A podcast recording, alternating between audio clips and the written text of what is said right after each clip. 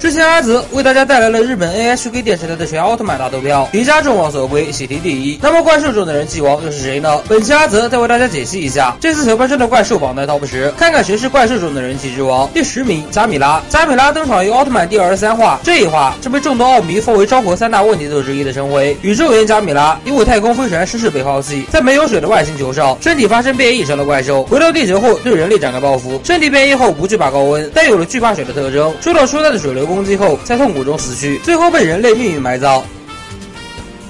第九名，加坦杰厄。加坦杰厄登场于迪迦奥特曼最终章，拥有着黑暗的支配者称号，曾毁灭了超古代人类文明，并带领加佐特统治世界。加坦杰厄坚固的外壳内长着无数能吸收能源的触手和巨钳，全方位压制迪迦。在夺走迪迦的光芒后，使其再次变回石像。作为只登场过一次的平成 BOSS，能在招火人气怪林立的怪兽榜单中挤进前十，实属不易。第九名，艾雷王。艾雷王首次登场于奥特赛文第三话，是由皮特星人操纵的水生类宇宙怪兽，被称为水中的王者，身后长有长达五十七米的尾巴，可以。从水中释放电流进行攻击，同时头部长着两个新月形的角，转动的头角又是它的标志性特征。被赛文打败之后，通过月光的照射复活，变化为月光怪兽，在泰罗奥特曼第二十八话中再度登场，实力设定比赛文时期更强，最终被泰罗拔掉了头角，身体冒出泡沫而爆炸身亡。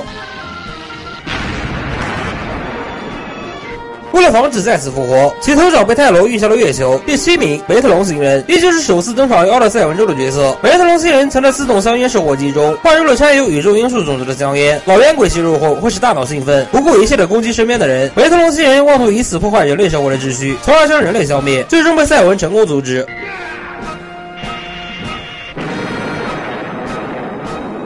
然而他没死，时隔多年在麦克斯的矩阵中回归，利用手机电波使人发狂。然而当时的地球生态因为被人类破坏，让他们放弃了占领地球的计划，最后在麦克斯的目送下离开了地球。